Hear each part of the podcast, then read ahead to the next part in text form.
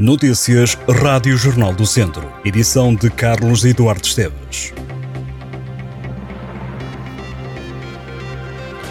Cerca de 60 militantes socialistas escolhem esta sexta-feira e sábado o sucessor de António Costa no cargo de secretário-geral do PS. Eleições disputadas entre José Luís Carneiro, Pedro Nuno Santos e Daniel Adrião. As eleições eh, no distrito de Viseu decorrem apenas amanhã, sábado. Além do novo líder do partido, os socialistas vão eleger na sexta-feira e no sábado 1.400 delegados ao Congresso Nacional, que vai realizar-se entre os dias 5 e 7 de janeiro na Feira Internacional de Lisboa. De acordo com os dados fornecidos pela Comissão Organizadora do Congresso, dos 80 mil membros inscritos no PS, cerca de 60 mil regularizaram o pagamento das cotas até 1 de dezembro e estão em condições de votar nas diretas para escolher o novo líder e nas eleições de candidatos a delegados ao Congresso. O Porto é a maior estrutura do PS a nível nacional seguem-se Braga e Federação da Área Urbana de Lisboa. Em Viseu, os militantes votam no sábado. Os resultados deverão ser conhecidos pouco antes da meia-noite de sábado. O canto a vozes de mulheres, três ou mais vozes, já faz parte do Inventário Nacional do Património Cultural e Imaterial. A vice-presidente da Associação de Canto a Vozes, Margarida Antunes, fala de um património riquíssimo que não é divulgado e que faz parte da identidade portuguesa enquanto povo e da mulher portuguesa.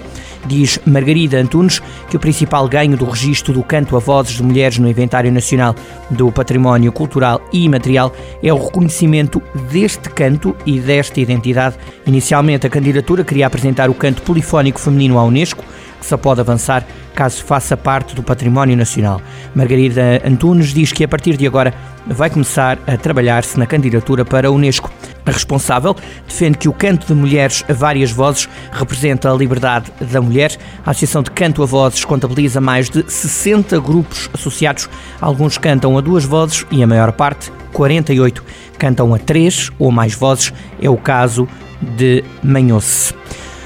O Conselho de São Pedro do Sul passa a ter quatro espaços de cidadão. A Freguesia de Sul inaugurou o mais recente espaço esta semana, na presença do Secretário de Estado da Digitalização e da Modernização Administrativa, Mário Campo Largo. O espaço cidadão consiste em pontos de atendimento, reunindo serviços de diferentes entidades num único balcão e onde as populações tenham agora um acesso mais rápido e próximo a serviços de interesse público da Administração Central, local e de entidades privadas. As obras de requalificação e ampliação do cemitério municipal de Tondela são inauguradas este domingo. A empreitada teve um investimento de 507 mil euros, valor suportado na totalidade pela Câmara.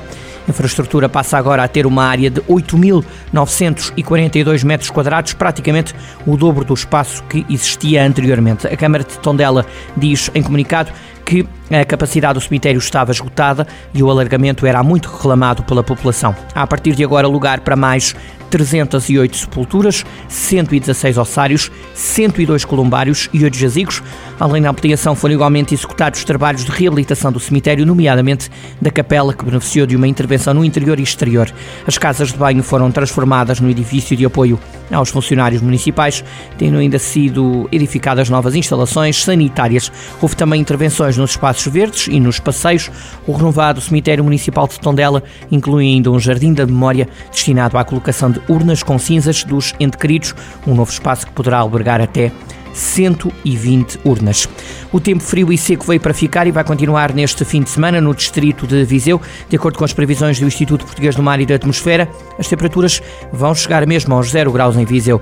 Esta sexta-feira a cidade deverá registrar 14 graus de máxima e 6 de mínima, com céu limpo ou pouco nublado ao longo do dia. As mínimas estão entre os 0 em São João da Pesqueira e os 9 que vão registrar-se esta sexta-feira em Mortágua. Os termómetros baixam no fim de semana. Em Viseu a máxima desce para os 11 graus e a mínima para os 3 no sábado, mas no domingo o tempo fica ainda mais gelado com zero de mínima. O tempo frio e seco vai continuar na próxima semana com temperaturas negativas e numa altura em que faltam alguns dias para o Natal.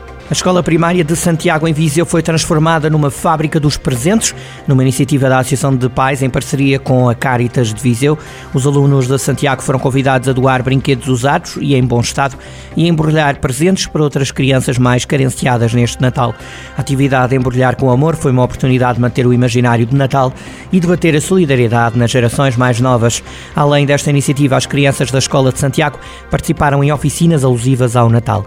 O programa de atividades no estabelecimento estabelecimento primário integra a primeira edição da iniciativa Aldeia Natal, que decorre até 7 de janeiro. Além das ruas iluminadas, as crianças tiveram também a oportunidade de conhecer o Forno Comunitário de Santiago e fazer a Rota dos Presépios.